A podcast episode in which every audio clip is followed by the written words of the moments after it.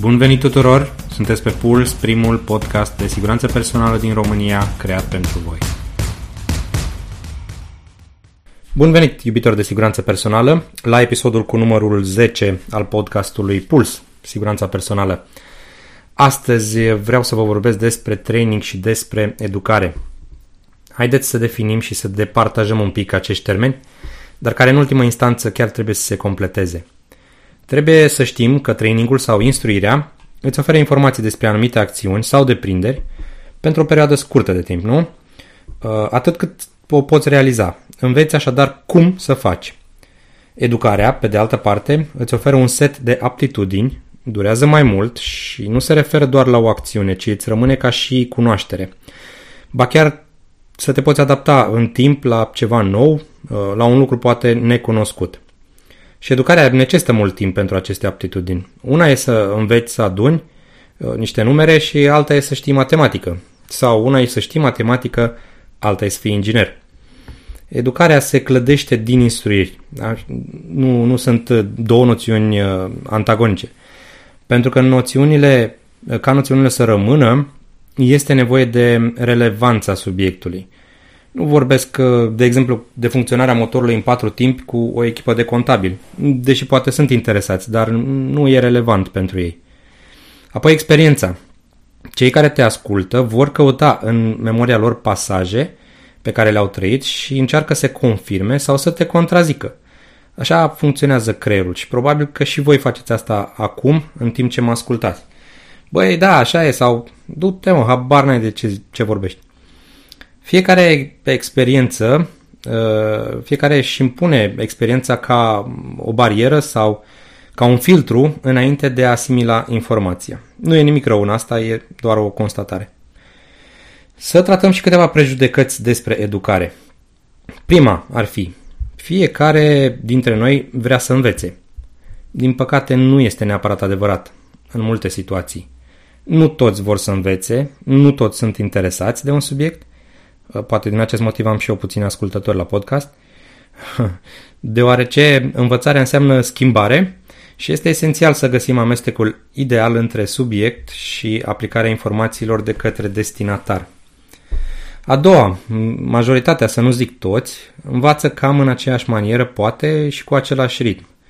Aici cu siguranță sunteți de acord cu mine că nu poate fi adevărat. De aceea trebuie aplicate metode diferite pentru crearea și livrarea mesajului, pentru a trezi interes și a fi captivant.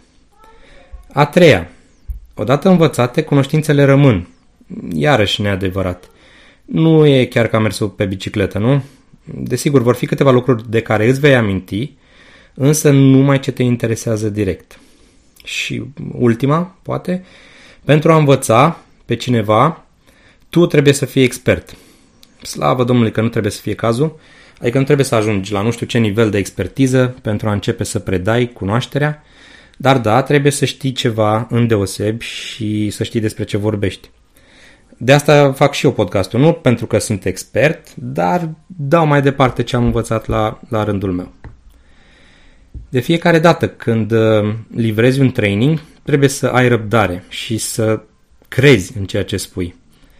Instruirea nu este despre a vinde un produs, indiferent de subiect, că e despre un domeniu, de exemplu ergonomie sau manipularea maselor, sau despre, o categorie de echipamente de protecție.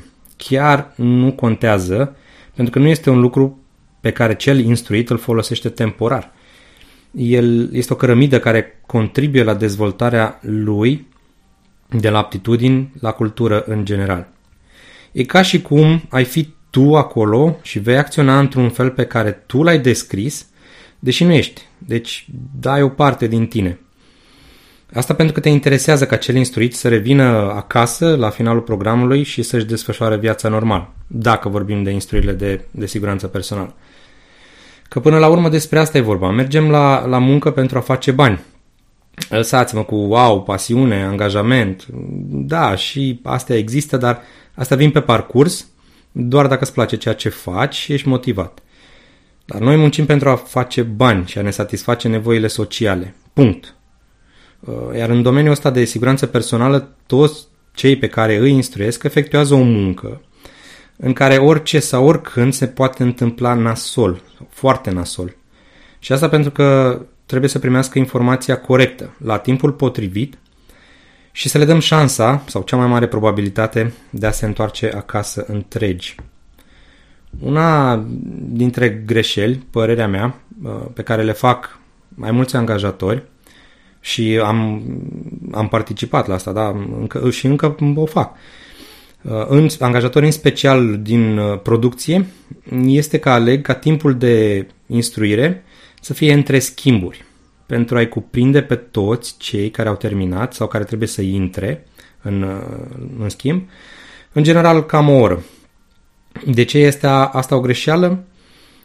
Vă dați seama că jumătate din audiență se gândește cum să ajungă mai repede acasă, să-și ia copilul de la școală, să pună o mașină de rufe la spălat, să facă mâncare sau știu ce cumpărături mai au nevoie. Iar ceilalți se gândesc la ce mai fi azi, care-i planul, ce mai vrea șeful. Toți acești oameni nu sunt conectați, da? Sau în mare parte nu sunt conectați. Ei trebuie deconectați pentru ca mesajul pe care îl primesc să le rămână imprimat. Ca exemplu, voi ați văzut, ați auzit vreo conferință TED ținută între schimburi sau orice altă prezentare de produse noi sau alte conferințe? Nu merge așa, hai să fim lămuriți. Altă problemă, instruirile în clasă cu prezentări PowerPoint, strict, fără implicare activă. Vă dau cuvântul meu că în ultimii ani, excepție ultimul, da, când am avut numai prezentări online, dar în general la prezentările mele nu deschid laptopul și le zic participanților că le trimit prezentarea după, dacă o solicită.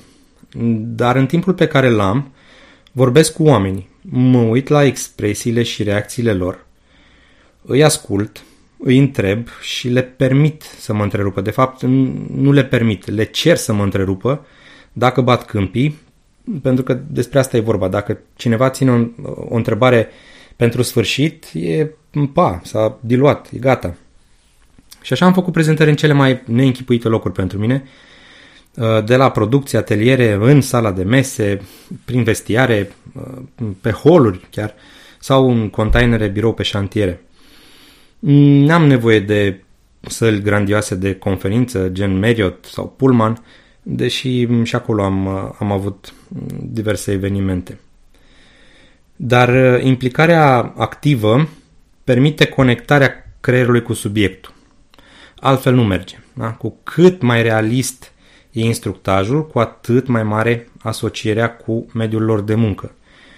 Și dacă se vor întâlni cu situația trăită în instructaj, creierul nu va mai fi în modul panică.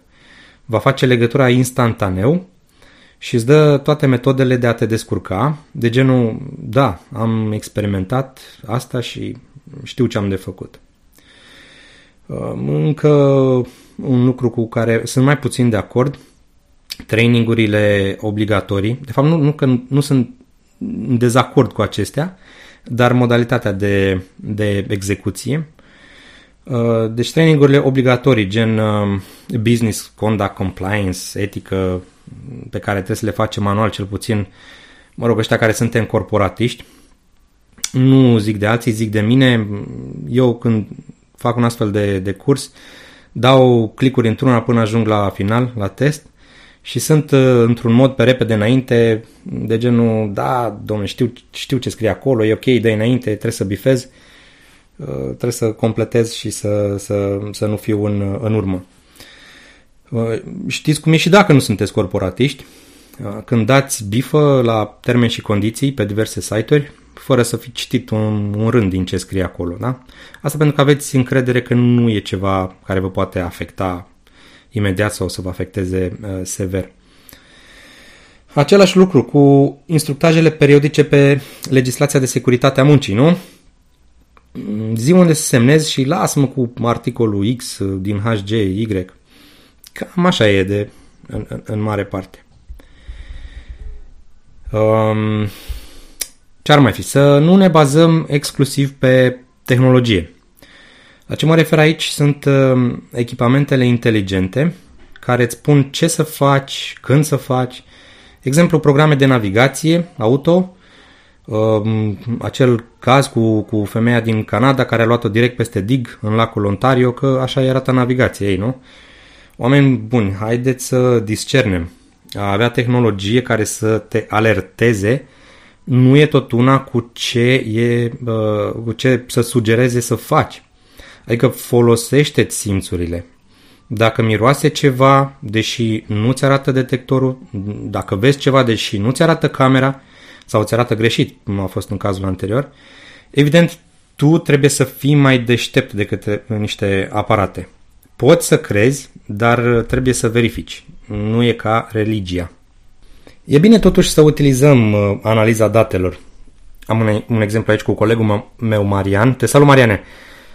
La un training recent a făcut el un chestionar de evaluare în Microsoft Form, ceva de genul, cu câteva întrebări selectate de noi și ghiși ce, la câteva întrebări s-a răspuns greșit. Și motivarea a fost: păi da, așa ai zis tu, adică eu, în timpul prezentării, fără să-mi dau seama și bă, așa a fost. Sau am trecut prea repede peste un subiect și nu s-a înțeles complet. Dar vezi, dacă nu evaluam, puteau pleca cu informația greșită sau incompletă. Sfatul meu, folosiți evaluări. Vă pot da informații foarte valoroase despre cum ați efectuat cursul sau despre cursurile viitoare, da? Cum să le structurați, cum să le compuneți pe viitor. Implicarea în timpul trainingului. Eu am trăit următoarele experiențe și probabil că fiecare, la un moment dat, dacă a susținut prezentări, le-a experimentat.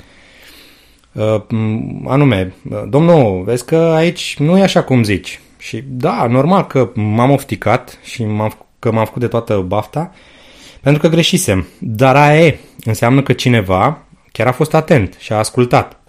Și am învățat din asta o tehnică pe viitor, și anume că poți să bagi o șopârlă de asta, să spui ceva greșit, să vezi dacă e cineva atent, dacă te contrazice, iar dacă nu, înseamnă că auditoriul tău e în oricare altă parte, numai în spațiul acela cu tine nu e.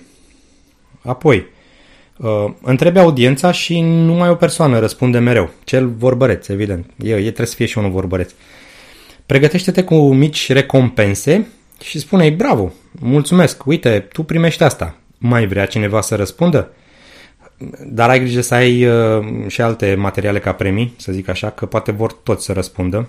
Nu e cazul, dar o să fie mai implicat.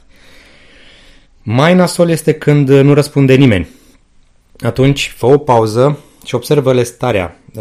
Sunt unii care adorm sau vezi că li se închid ochii așa și încearcă să arate normal, încearcă să se chinuie săracii, dar evident că nu sunt acolo cu tine. Atunci oprește-te, dă-le un răgaz să-și revină și continuați după. Impune reguli, e perfect ok, fără telefoane, fără laptop, fără cronțănele în fața fiecăruia. Aceste distrageri nu ajută pe nimeni. Și până la urmă definesc acești termeni așa. Trainingul sau instruirea te echipează să știi cum să te aperi și să răspunzi într-o anumită situație. Educația este despre a te adapta și de a folosi informațiile pe care le-ai primit în traininguri, da? Sau pe care le dobândești altfel, să te adaptezi pentru ceva nou cu care nu te-ai mai întâlnit și să știi să reacționezi în siguranță.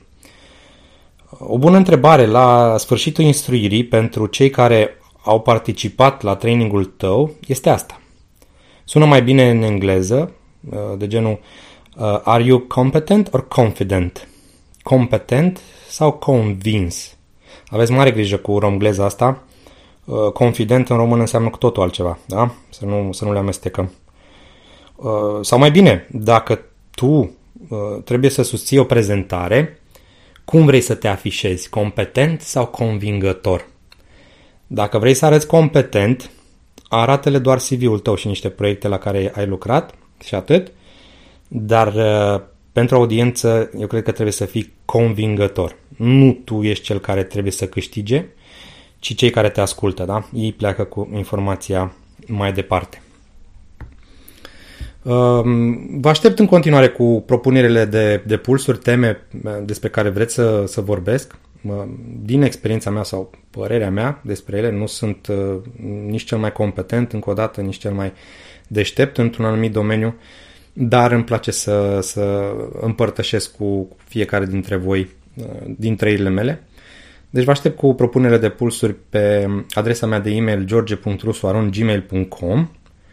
Dacă vreți să ascultați în continuare sau să fiți notificați când public un nou episod, ceea ce se întâmplă în general săptămânal, dați un follow sau abonare sau cum se numește pe fiecare canal pe care ascultați la acest podcast, ori pe SoundCloud, pe Google Podcast, pe Spotify sau Apple Podcast, care vă e la îndemână și pe care îl utilizați mai des.